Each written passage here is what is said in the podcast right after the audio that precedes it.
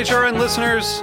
As we celebrate our 15th year, we are deepening our commitment to giving voice to the next generation of food systems storytellers, and we need your help. Our internship and fellowship programs help activate new possibilities for underrepresented and underestimated young people through experiential journalism, audio engineering, and production training. Through these unique programs, HRN helps food equity stewards build essential workforce readiness skills that expand their potential and foster economic mobility. Please consider supporting these critical programs. And with a minimum donation, you can be entered to win a dinner for two at an amazing restaurant in one of eight cities and tickets to a concert at a great venue in one of those cities. We have incredible partners across the country who have donated, as they also share our passion for helping to educate the next generation of food systems storytellers. Check out heritageradionetwork.org slash 15 to donate and enter to win today. That's heritageradionetwork.org slash 15 to donate and enter to win today. And make sure you donate before March 31st. Thank you. Bob's Red Mill believes in baking, breakfast, and the pursuit of good food for all. Learn more at bobsredmill.com slash podcast. You're listening to Heritage Radio Network. We're a member-supported food radio network broadcasting over 35 weekly shows live from Bushwick, Brooklyn. Join our hosts as they lead you through the world of craft brewing, behind the scenes of the restaurant industry, inside the battle over school food, and beyond. Find us at heritageradionetwork.org.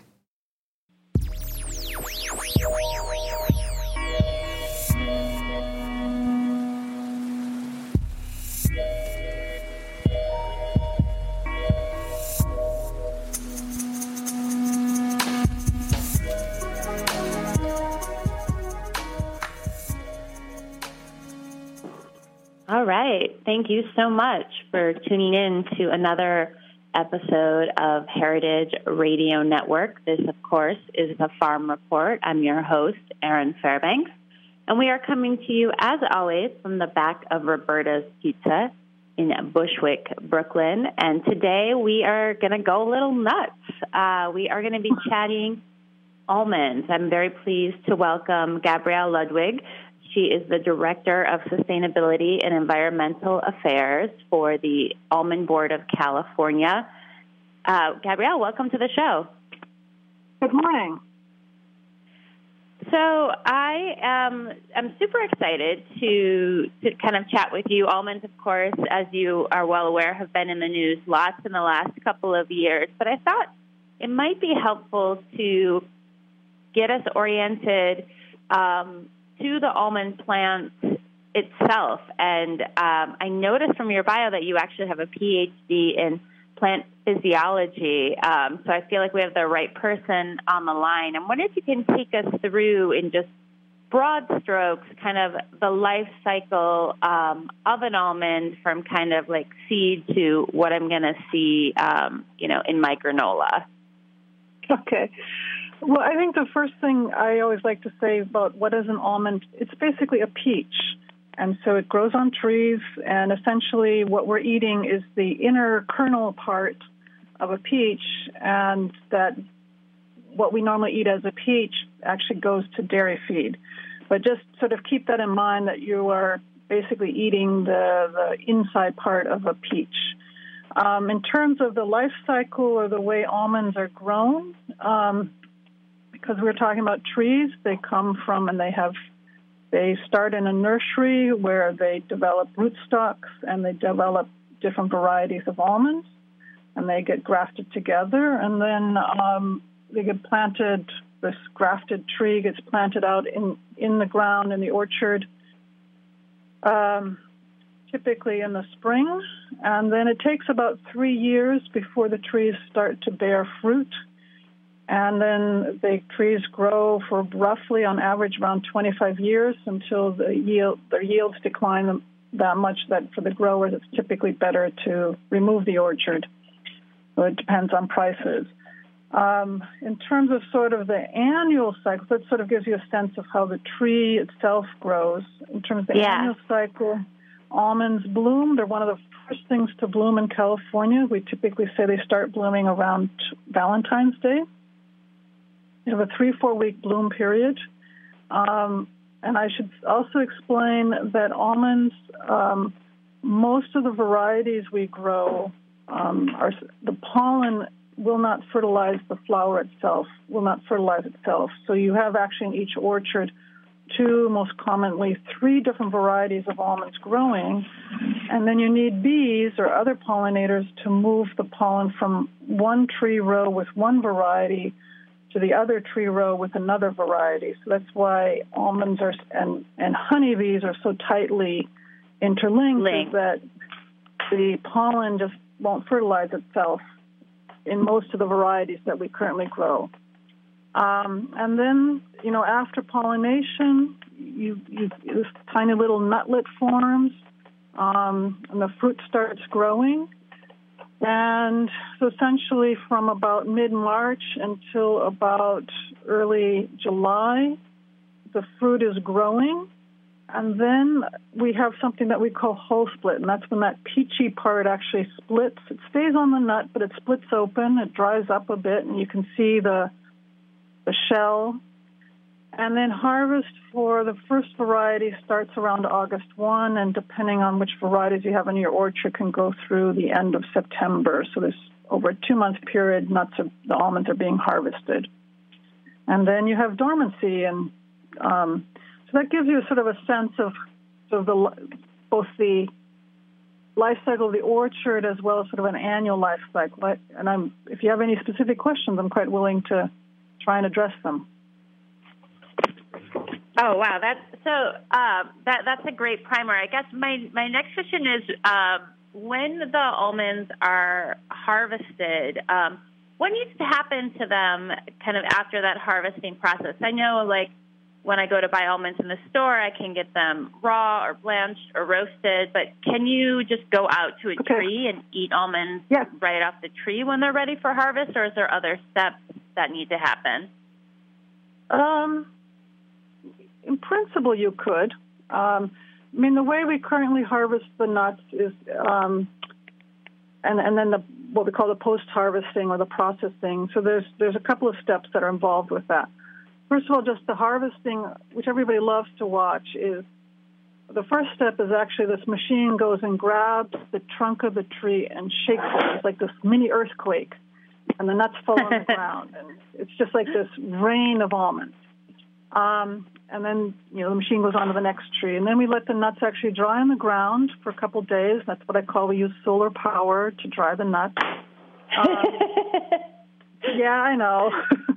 Um, and then they get swept into windrows, and then they get picked up, and and then they go to what we call the huller sheller. Huller sheller, as I say, the nut or the fruit consists of three parts. You have the dried up peachy part, you know, the fuzzy part. In almonds, it's still green, um, and that's split open, as I say earlier. And those are the almond hulls, and those are valuable dairy feed in terms of from nutritional value. And then you have the shell. So if you if you're European and you have Christmas plates, you would have almonds in shell in your Christmas plate. And those are those things that look like pockmarked. I don't know how else to describe it. Shells. They're not a smooth shell. So right. the first step of hulling and shelling is to remove the hulls, which you do by sending them through rollers and applying pressure, and that applies enough pressure to get the hulls off. And then you continue applying more pressure with the same kind of rollers to then get rid of the shells to get to the actual almond or the kernel, what we call the brown skin almond. And so from there in the processing, various things can happen. Um, I mean, the main thing is it gets sorted by size and quality. So, you know, let's say the Japanese buyer may want some really, really big nuts, and so it will take several orchards to get enough together on that, or like for a Hershey's Kiss, you may want may want a small nut, a very small nut. You know, basically, buyers are looking for different qualities, and also I should say the different varieties of almonds have different characteristics. They taste slightly different. Some are good for blanching, some are good for slicing and dicing, some are better for marzipan. So, in terms of those next steps. Um, the main thing is to get to that brown skin almond. Many times that's all that happens, and then they get shipped to wherever they're going to be further used or processed. Um, But in some cases, they can get sliced and diced. They can be blanched. That's where you put them in hot water and get rid of that brown skin on the outside of the almond. Mm-hmm. Um, and then they can be put into various ingredients or snacks. You know, all the various things. The way we've been enjoying almonds recently.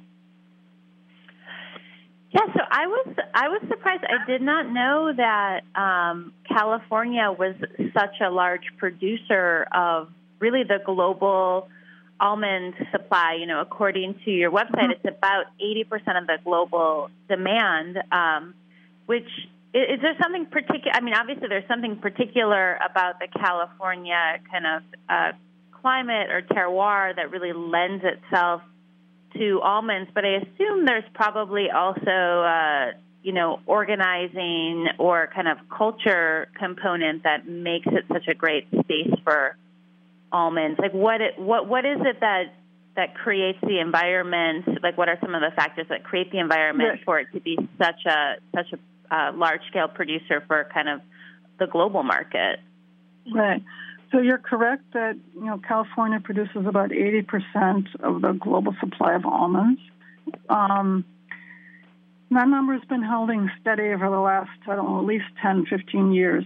Um, so even though our production has been increasing, production elsewhere in the world has also been increasing. So the reason why California has been so good for almonds is a couple of things. One is just simply almonds like a Mediterranean climate, and that's a climate where it's cool and wet in the winter, but not necessarily freezing cold all the time. Um, and then hot and dry in the summer. So that's your sort of typical Mediterranean climate. California, mm-hmm. the Central Valley in particular, has that. And then the other other couple of things that make California really good is, as I say, you do need a certain amount of chilling hours in the winter, which we get. But then it is one of the first things to bloom, so we can't have late frost. So a lot of areas, even if they have Mediterranean climate, they still get frost into March, and that's at least with the varieties that are commonly grown. That trees are not very happy. Let's just put it that way.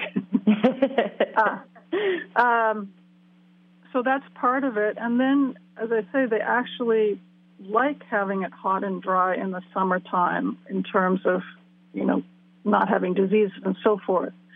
So that's part of what makes California work. The other reason why California work is the investment in the whole water supply infrastructure so you can irrigate.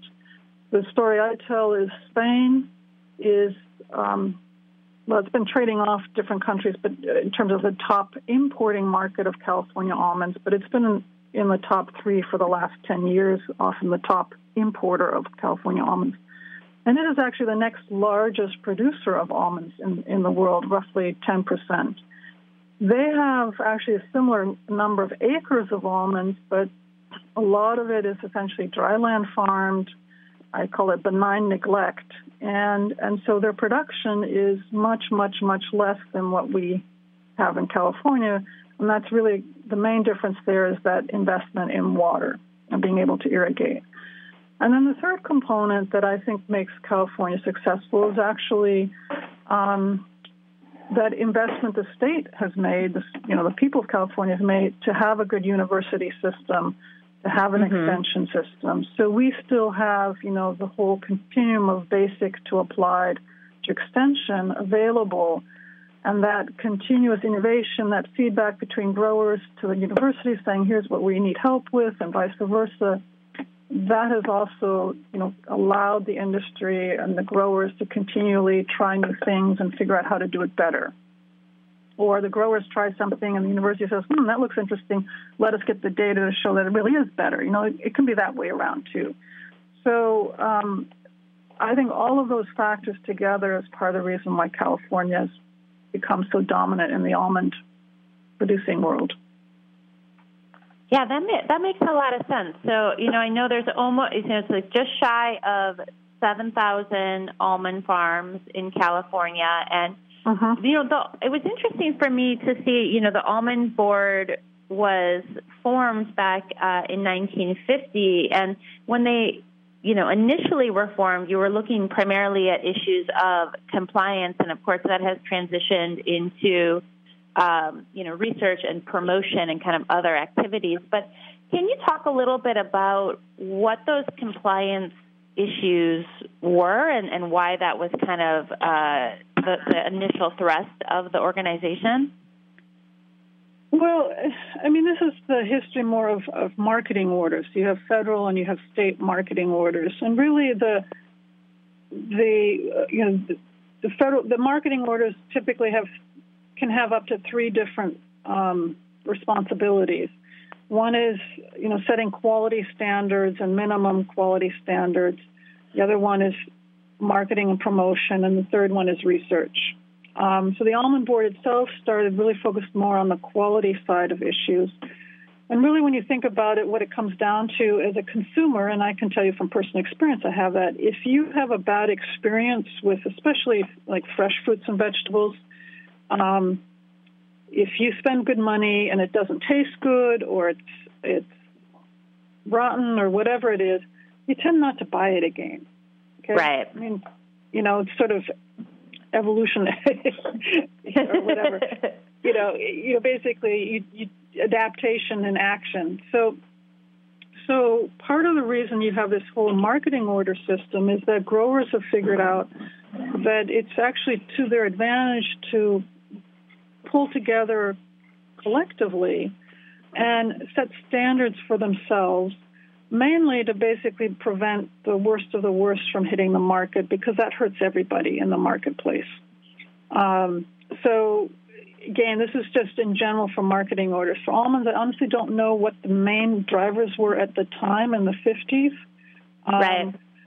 But you certainly can have insect damage, you can have mold, you can have, you know, um, if you want your nuts, if you want to have nuts that look good, let's say on a cake, and you want the nice whole nut, you don't want a lot of chips and scratches. So I think by coming up with um, different categories of quality of nuts, you help the buyers be, be able to say, look, you know, for my purposes, you know, I really want the nice looking whole nut, so you know, I want this category of nut. But if I'm making marzipan where I'm grinding it up with, you know, sugar essentially, you know, you don't really care what they look like. right. Right. So, so that's right. really some of the initial points of what sort of the quality standards and why they've evolved through this marketing order system. Um, and then, as I say, the research part got added in the early 70s, and again, that was to deal with very high insect damage and how to um, improve that. So essentially, it was a quality issue um, that got the industry to say we should be funding research, and that's been now in place for over 40 years. And again, I also think coming back to your earlier question, why has almond industry been so successful in California? I think it's also because the growers have invested in research for over 40 years and how to grow almonds better and understand yeah. more about the almonds and so forth. Yeah, I always think it's like one of those interesting things talking with organizations like this that are looking at a specific crop because I, I think on the consumer end, you're like, ah, an almond's an almond, and it just kind of shows up, and I and I, it tastes good, and I know about it, and it just happens. And so it's nice to kind of peel back some of the layers on on why you're seeing these, you know, particular types of nuts and how they show up and, and what the kind of history and the impact there is. I mean, just from like an employment standpoint, you know, the California almond community is supporting over, you know, 100,000 jobs just in the state of of California. So there's real kind of economics here as well. One of the things that I always think is so interesting about nut meats in particular is this idea of um, freshness and and how having like a fresh nut um, can impact kind of the the taste and, and, the flavor. And I'm wondering if you can talk a little bit about um,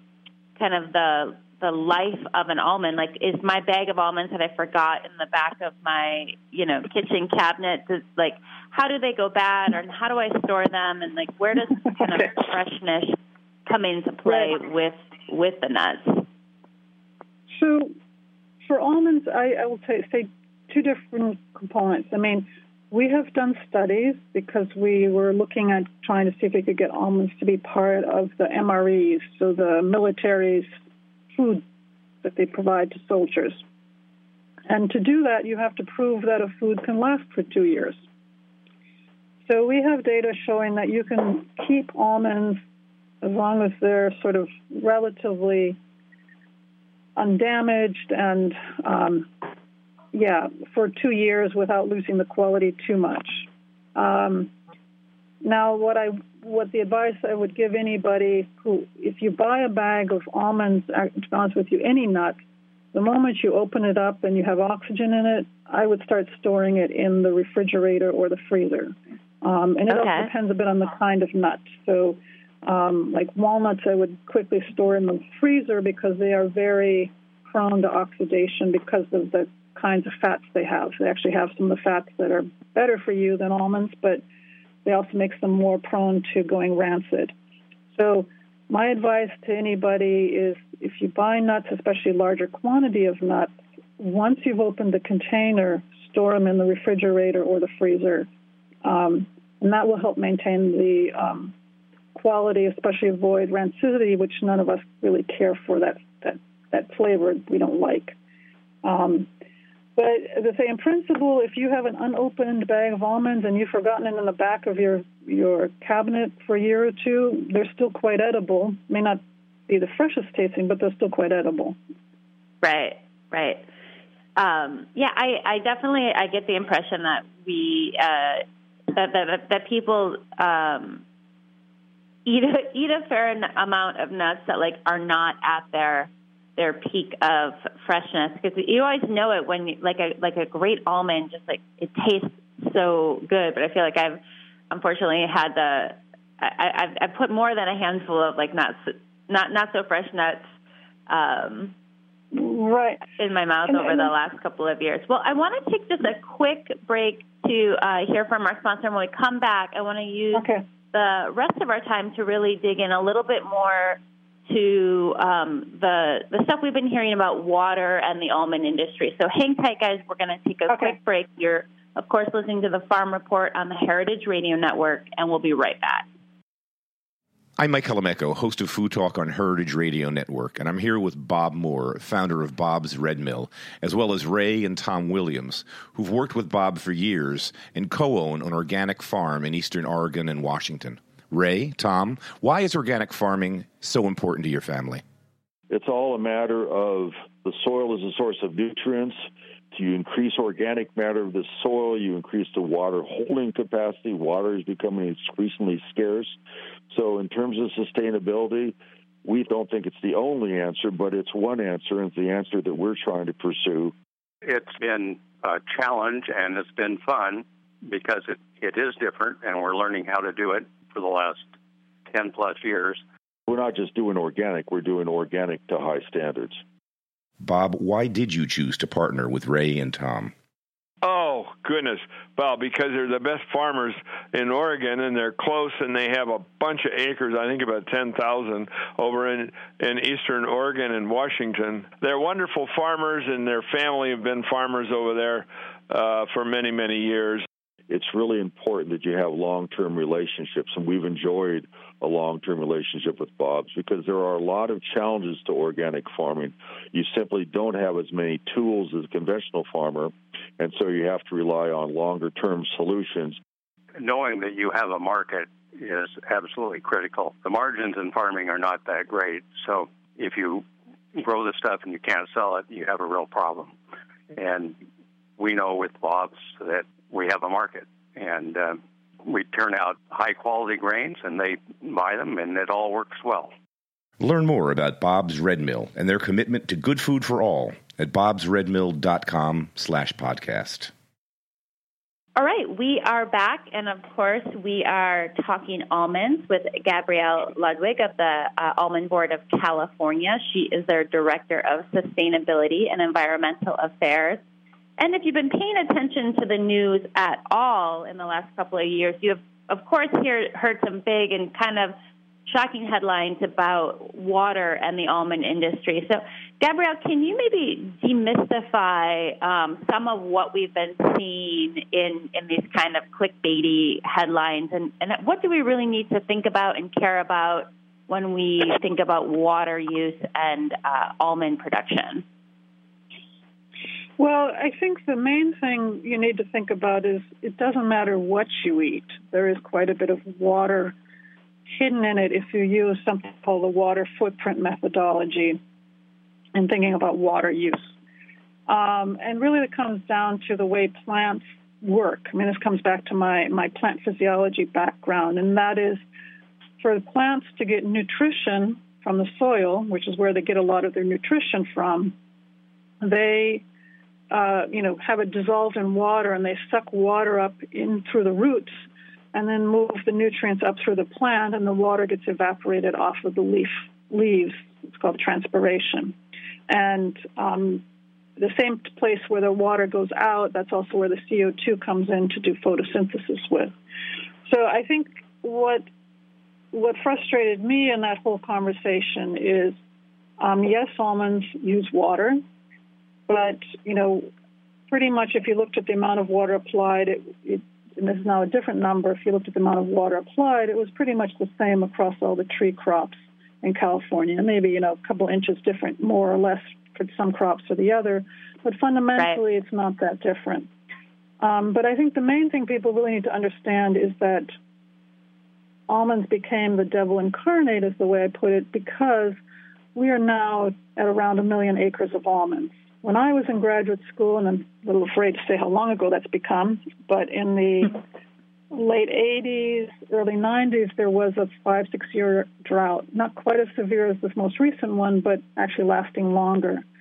At that time, cotton was about a million acres in California, and they were the devil incarnate. So it really is just as we have grown and become now one of the top three crops in acreage in California.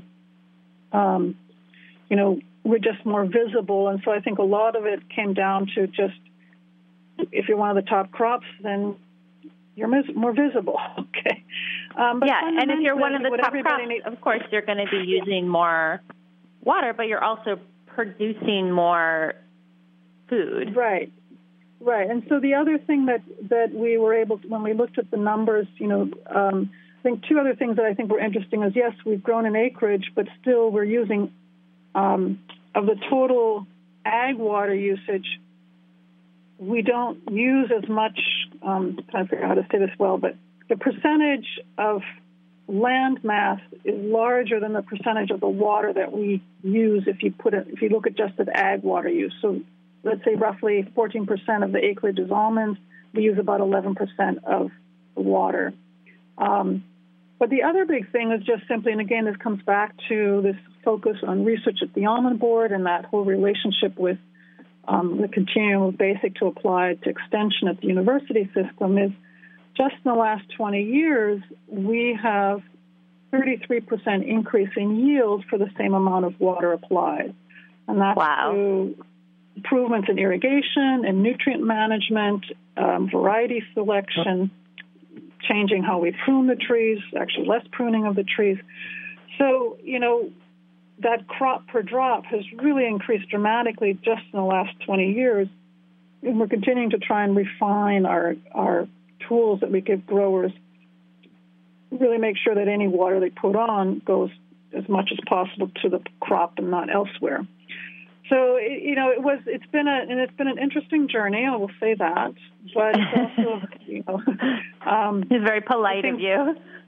yes, um, but I think it was it, it also sort of um, made it clear how, in this day and age of sound bites, how hard it is to, you know, represent information that's actually a much more complex story than what is there. But I think the main thing people need to understand is that food plants use water. That's how they get nutrients. That's how they get the CO2 to do photosynthesis, which provides energy literally to the biological world, um, the whole biological world um, and that it, pretty much anything you eat has quite a bit of evapotranspiration hidden in it. Um, and so, really, almonds are no different than anything else that you eat, to be honest with you. Well, it, I, I kind of imagine like a funny comic where we get like upset with people for being composed of 80% water. Right. yes, it's the um, same. Yes. um, yeah. Well, so kind of on that note, I know that you um, have been doing some work around um, groundwater uh, recharge. And can you talk a little bit about uh, what that is and and and where yeah. that's at?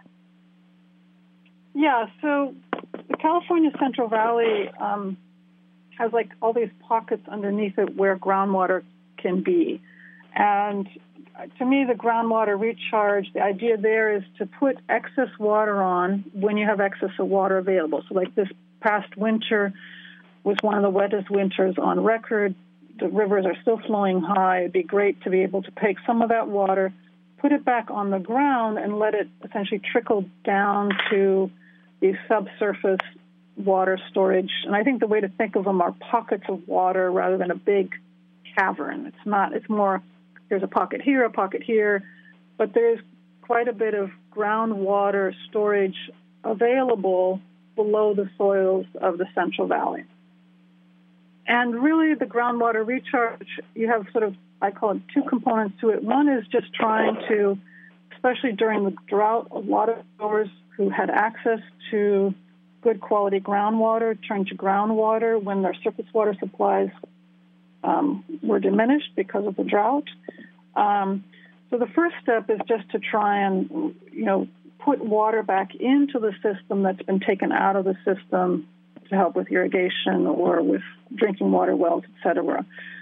But according to the researchers, they also point out that there's actually quite a bit of storage capacity that you could actually store groundwater or store water in wet years down there to use in dry years. So essentially, think of it instead of having we currently rely on a dam where we store water behind it to use during the summer months, that we'd actually use the groundwater as a storage capacity to then draw upon, especially in drier times.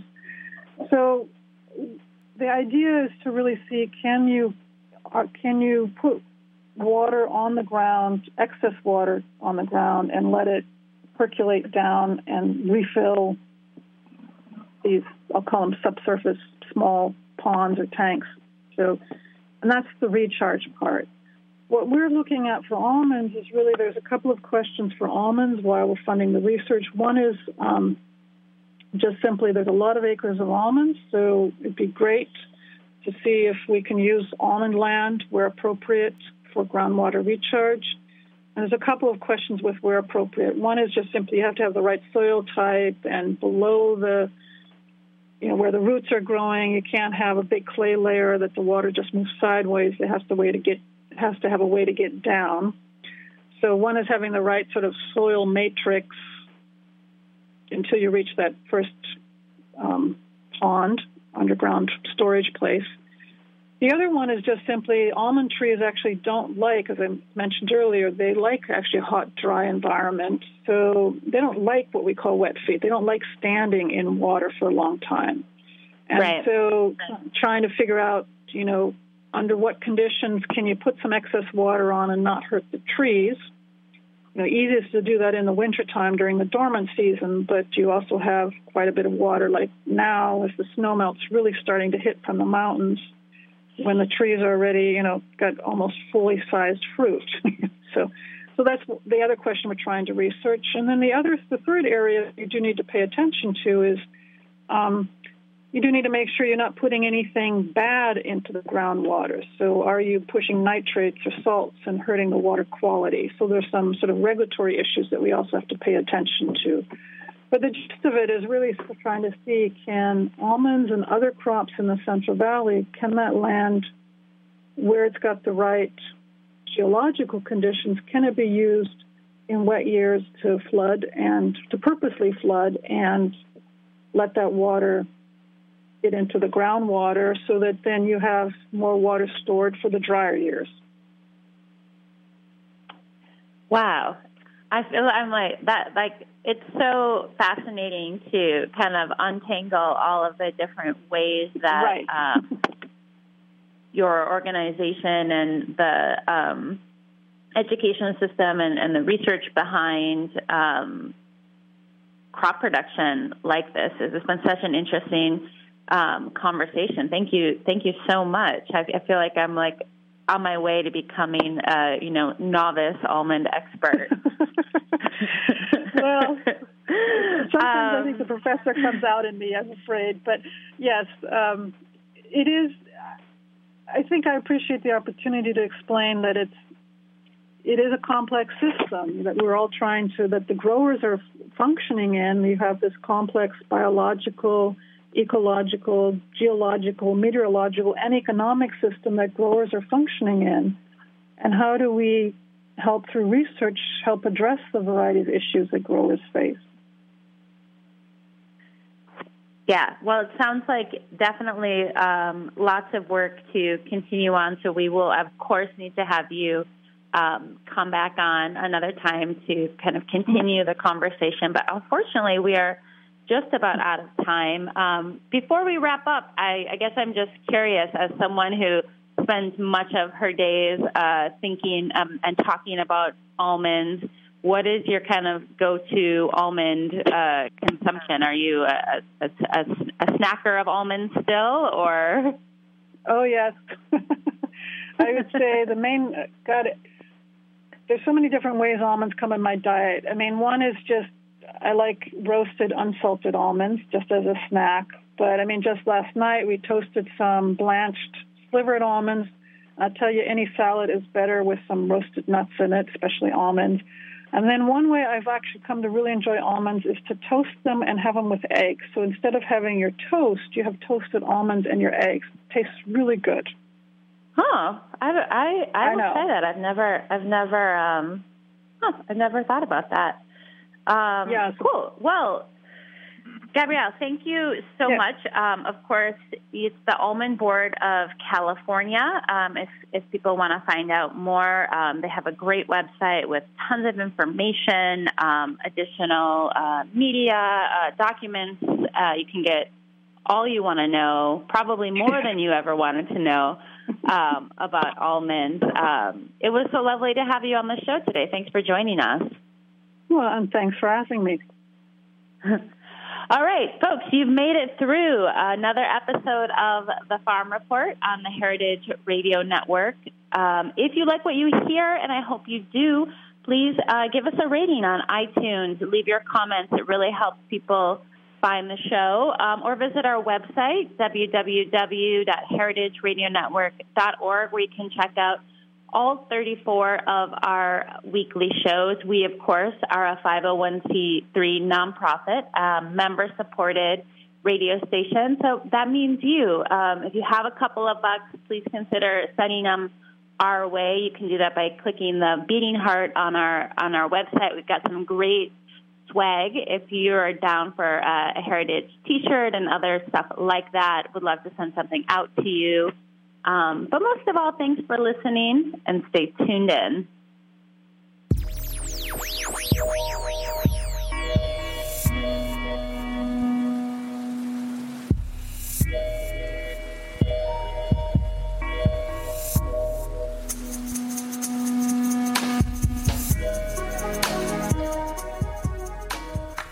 Thanks for listening to Heritage Radio Network, food radio supported by you.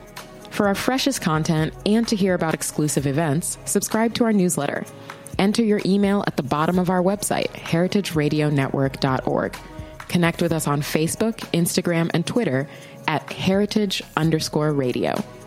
Heritage Radio Network is a nonprofit organization driving conversations to make the world a better, fairer, more delicious place. And we couldn't do it without support from listeners like you. Want to be a part of the food world's most innovative community?